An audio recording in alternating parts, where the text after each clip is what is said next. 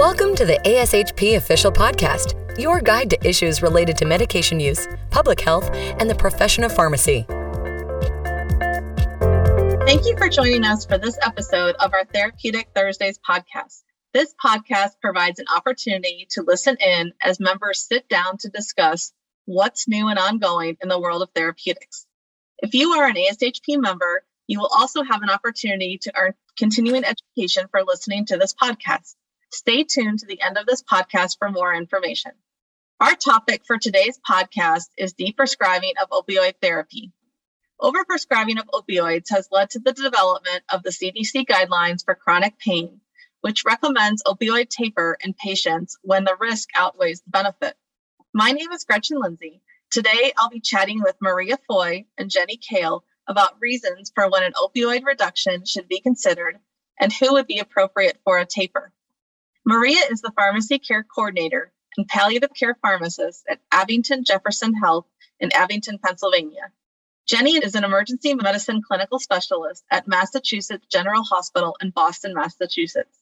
Thank you for joining us today. So let's get started. My first question to you, and I think where this all starts, is identifying patients who might benefit from opioid de escalation. Jenny, if you would start us off, how do you identify appropriate patients? Sure, of course. Thanks, Gretchen, for having us on. And I agree, this is likely a, kind of the initial step in most of the cases is identifying the most appropriate patients. And those are really who are not benefiting from their opioid therapy and uh, it's really ineffectively treating their pain or it's really not improving their function. Patients experiencing adverse reactions may also need opioid therapy reduced. Many chronic non cancer pain conditions, such as fibromyalgia and migraines, really may not benefit from opioid therapy. And the pain system often does become sensitized, and opioid therapy can often be ineffective or actually make the pain worse. In addition, patients who have had their cancer cured should consider also having their opioid therapy tapered. Pain will often improve with curative surgery or chemotherapy treatment. So, in these patients who have uh, had the chemo or the operative management, tapering should be considered. In some uh, patients, chronic pain may result the chemotherapy or radiation treatments. However, this type of pain is often neuropathic in nature and doesn't respond very well to opioids. Additionally, opioids do come with side effects, as we know. And so, patients who are unable to tolerate opioid therapy due to these adverse reactions may also personally choose to forego the therapy.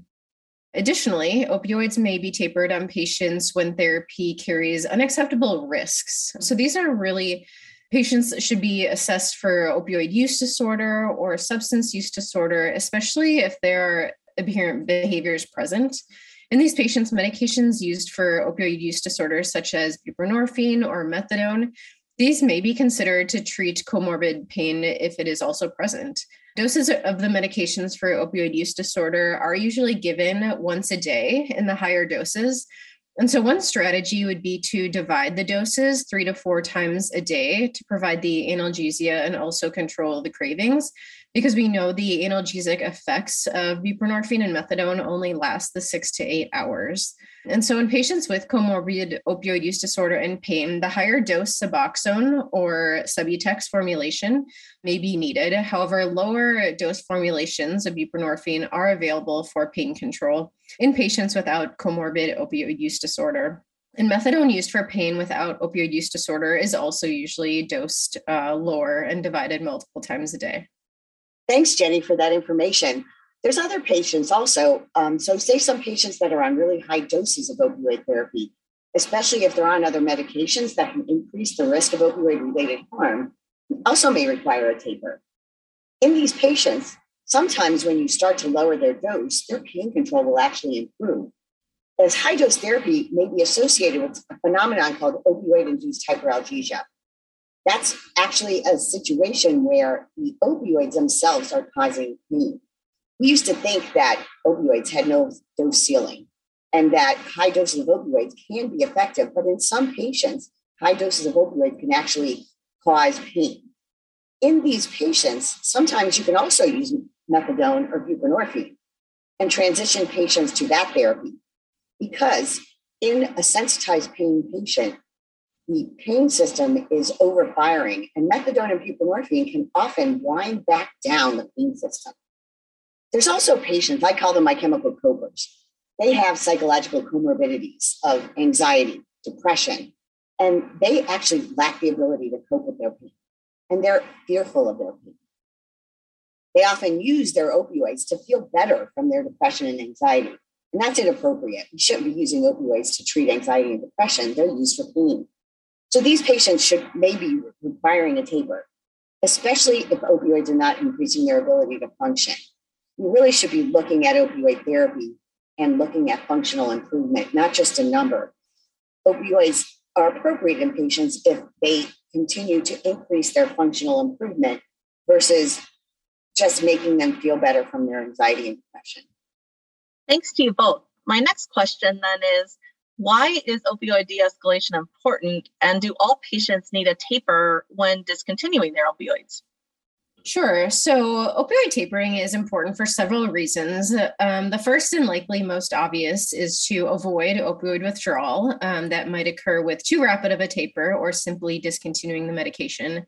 And this is particularly important for those that have been on opioids for a longer duration. And then the second is really to give the patient time to adjust to their new medication doses, both physically and psychologically. So, this really is a situation that should be a shared decision making between the provider and the patient.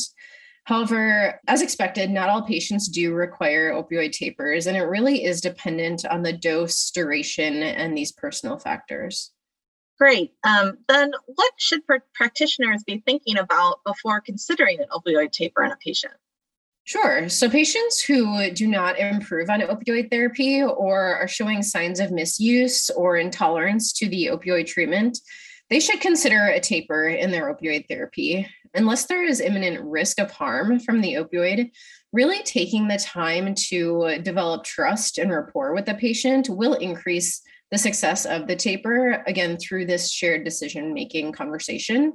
And then optimizing treatment for comorbid anxiety and depression, as Maria talked about. And utilizing multimodal analgesic treatments is also recommended.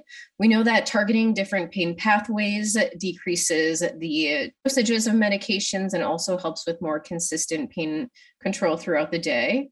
And patients with severe opioid use disorder are at risk of harm and should be transitioned potentially to a medically supervised detoxification if this is considered the best management for the patient. Thanks, Jenny. Um, so, Jenny just spoke about patients needing opioid tapering and what we need to think about when doing so. A question for Maria Is there one formula for opioid tapering that we should all use? No, it really depends on the patient and patient specific factors there's different ways to do this, but really the one important thing to keep in mind is how long have they been on opioid therapy? If patients, say post-op patients, only been on opioids for a few days, you may be able to do a very quick taper on those patients. Also, you may want to do a fast taper if you have a high-risk patient that may be misusing these opioids or maybe harming themselves from opioids. Patients that have been on opioids for a very long period of time will require a slower taper there's really no one size fits all for opioid tapers. We really should be working very closely with our patients on what we want to do for them. And as Jenny has mentioned, it is very important to have shared decision making with our patients because we want to be able to work with them in order to do a taper appropriately for them. And doing an inappropriate taper or not having their buy in may risk harms. They looked at a study at UC Davis. They found in a study that was conducted at UC Davis that patients that were on long term opioid therapy and underwent a 15% reduction over 60 days had a 68% increase in overdose risk and twice the number of mental health crises compared to patients who stayed on their normal dose of medications. Many patients develop a psychological opioid dependence. And when tapering prescribed opioids, they may begin to use other substances to alleviate their symptoms. These cases we may want to look at this taper, maybe slow the taper down. And really important to build that therapeutic alliance with the patient. And that's maybe the best way to do that to slow the taper, work with the patient, and have frequent follow ups with that patient to show that you're involved and you're concerned and working with that patient together. as a team versus just me telling the patient what to do. Great. With that information in mind, could either of you give us an example of a fast and slow taper? Sure. So if you look at several of the guidelines, they'll talk about a slow taper, a rapid taper, and kind of in between a fast taper. So when we talk about a slow taper, this usually occurs over months with a reduction of about 5 to 15% every 4 weeks. Kind of the next fastest would be quote unquote a fast taper. And this would take weeks with a reduction of about 10 to 20% every week. And then the rapid taper is the fastest. And this occurs over days with a reduction of about 20 to 50% initially, followed by 10 to 20% daily after that. And the CDC guideline does have a recommended gradual dose reduction when tapering of approximately 10% per week or slower for patients with long term use, with a 10% reduction per month. Now, I know Maria has a lot of experience tapering opioids. So I'm wondering, Maria, do you have an interesting kind of patient case? I do. I have a patient that I had been working with. He came onto into the hospital actually from opioid detox, but he was a pain patient. He was a um, a cop actually in New Jersey. He was a policeman, and he had chronic low back pain maintained for 10 years on a fentanyl 75 microgram patch. Well, he retired and he wanted to get off his opioids, and he thought he could just go to a detox facility and that would be fine, and they'll just detox him off his opioids, and he would be great to go. Uh, it didn't work out so well for him. They took off his fentanyl patch, and they tried to give him medications that would prevent withdrawal. But the problem with him was he was in pain.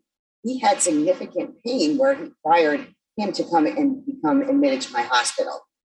So I worked with him and try to, you know, try to get him to understand that his problem was more of a pain management problem, not an opioid use disorder problem. And we needed to taper him slowly because he's been on a fentanyl patch for 10 years. There's different ways we could have did this. Um, I could have converted him to a long-acting morphine product and tapered him down that way. But I worked with an outpatient provider after he was discharged, where we decided to go down on his fentanyl patches by about 12 micrograms patch per month and to do a slow taper that way in order for him to be able to tolerate the taper, not be put into withdrawal, not have his pain escalate to um, a significant point, and utilize different therapies if his pain did return, maybe a more appropriate opioid for him, and try to get him off it. So he did successfully get off his fentanyl patches um, after discharge. And but that is just an example how you can't just pull off a patch on someone who's been on therapy for 10 years and expect that that pain to not be there or that patient not to go through withdrawal. So that's just kind of an example of what this patient had gone through. Thanks, Maria. Extremely interesting case. But based on the concepts you just spoke about, could you provide further explanation on how you would initiate a taper in a patient on both both long-acting and short-acting opioid therapy? Sure. So that's one of the strategies that I was mentioning is maybe converting over to a long-acting opioid. And then someone that is on long-acting and short-acting opioids, one strategy could be to convert everything into the long-acting opioid and decreasing the therapy that way. Now, another strategy also is to convert to a long acting opioid, but maybe a different opioid. So when we convert from one opioid to another, we usually will decrease for something called incomplete cross tolerance. So our patients that are on high doses of opioids may be tolerant to that opioid. If they're on morphine, maybe they're tolerant to morphine. If I switch them to, say, a fentanyl patch or OxyContin, long acting oxycodone, I decrease because they're not tolerant to that drug I'm converting to. So not only will I be able to decrease as part of the taper, I can also decrease because I'm going to be using a different opioid. And I may be able to do it a quicker or a higher initial taper. So usually converting to long acting opioids is preferred, especially early in the taper. When I mentioned opioid induced hyperalgesia, in high doses of opioids, sometimes they're actually contributing to the pain. So as we're decreasing the high doses of opioids down to, say, about 100 milligrams of morphine, patients may actually have experienced better pain control. Now, once they get to that lower dose, we may need to slow the taper and we may consider adding some short acting opioids. The thing to remember when you add those short acting opioids is the patient shouldn't be using more short acting opioids than their total daily dose during the taper. So you may need to limit how many short acting opioids that you give that patient. So limiting these patients with their short acting opioids, monitoring them, especially throughout that taper. And as they get lower in these doses where they may need more support is really important. And at some point, your long acting medications, you may not be able to use them because there may not be doses available. And then we can work with those short acting opioids until we're able to get the patient down to a functional dose or off those opioids completely. Thank you, Maria. Jenny, in your experience, are there any special considerations that practitioners need to think about when initiating tapering in a patient? Sure. There's a couple of kind of unique scenarios. One we touched a bit about earlier, and that's in patients who require a quick taper due to either misuse or opioid use disorder concerns. And so, again, it, it, might be helpful to rotate to medications used for opioid use disorder, such as buprenorphine or methadone, or again, potentially transferring to a detoxification facility for rapid detox, which might be indicated. But with rapid tapers, having medications available to help treat the symptoms of withdrawal, such as anti nausea medications, medications for vomiting, anxiety, for example, these might help um, with that more rapid taper and transitioning the patient off of opioid therapy. The second kind of unique scenario is with fentanyl patches. Patients on fentanyl patches can have therapy again rotated to another long acting opioid prior to the taper. However, determining the appropriate equivalent to the fentanyl patch might be difficult as the conversion information from morphine equivalent dose to the fentanyl package insert is not bidirectional. And so, in addition to that, absorption is also different with the fentanyl patch um, because it is dependent on body fat and therefore it may vary between the individuals, especially if you are using it in a cachectic patient. Fentanyl might be de escalated. We typically recommend by about 12 micrograms weekly to monthly, depending on the amount of time that the patient has been on the fentanyl therapy. But you do want to keep in mind that if you are converting fentanyl to an alternative opioid, that the onset and offset time of the fentanyl is approximately 12 hours. Thanks, Jenny. Maria, if you don't mind sharing your experience with this next question. I know patients may be worried about opioid withdrawal while tapering. How do we address this with our patients? Again, talking to our patients with that shared decision making, because we have to keep in mind that these patients, withdrawal is not very comfortable. And if they've gone through withdrawal before, they may not be willing to go through withdrawal again. But we need to walk them through this, telling them that we will manage their symptoms of withdrawal. And withdrawal is not life threatening. And we may see some of these signs with, a withdrawal, even with gradual tapers. Sometimes we may be able to slow that taper to minimize withdrawal. Or again, we can treat some of those withdrawal symptoms with medications, as Jenny has mentioned. So we utilize both pharmacologic, non pharmacologic treatments to manage withdrawal and manage that opioid taper. We want to work with our patients. We want to look at their goals and concerns and really try to have that bond with that patient it's really important to establish that. We want to be explain that behavioral and non-opioid therapies will be initiated prior to our tapers to help with pain control, help them be able to tolerate the process, and we want to make sure that we also try to treat our underlying comorbidities that may put a wrench in the taper. So looking at antidepressants, anti-anxiety medications, while even before or while they're going through this taper. Also, we want to institute some harm reduction measures, prescribing smaller amounts of opioids, monitoring these patients more frequently, and co-prescribing naloxone in patients at risk. We don't want patients to go to the streets to treat their symptoms or treat their withdrawal symptoms or their pain. So we really, these patients, we have to worry about them. So many of these patients die on these high doses of opioids because of their inability to cope with their pain. So I think that teaching patients about their pain is now a new strategy in the literature. And it can be very effective in some of these patients that have this comorbid anxiety and depression. There's something called neuroscience education. There's guidelines on there out there on how to do it, and how to teach their patients about their pain system, not just teaching them about their disease, but teaching them what's going on in their body when their pain system has become hypersensitized. And by giving them that understanding and their understanding more about their body, they become much less fearful of their pain.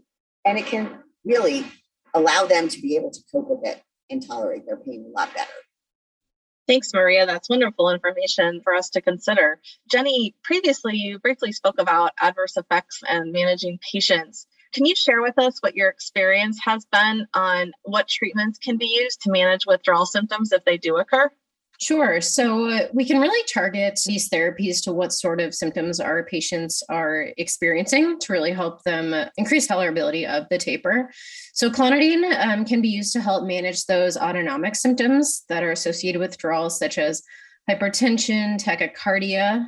Again, likely your patient still has pain. And so using that multimodal non opioid analgesia, such as using acetaminophen, anti inflammatory agents, hopefully scheduling those around the clock, adding gabapentinoids if you're treating more of that neuropathic pain.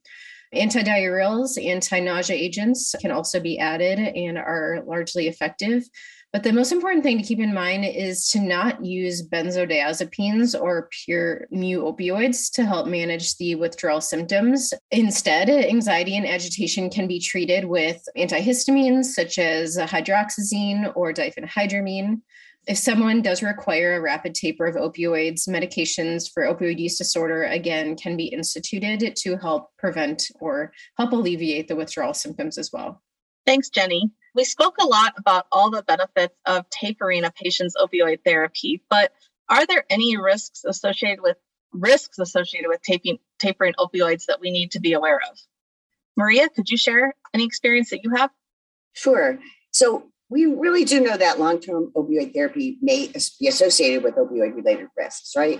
We've seen opioid overdose deaths, especially when they're used in combination of higher-risk medications like sedative or benzodiazepine However, we've also seen opioid-related harms, such as increase in mental health issues and suicides resulting from inappropriate tapering. These also have been reported. JAMA recently put out an article conducted by Agnoli and colleagues, where they looked at the effects of opioid tapering on over 100,000 patients that were receiving long term stable opioid therapy. This rapid tapering in this study was associated with an increased incidence of overdose and mental health crisis concerns compared to patients that didn't undergo an opioid taper. We know that opioid tapering can lead to decreased pain. It can improve function in a portion of the chronic pain population.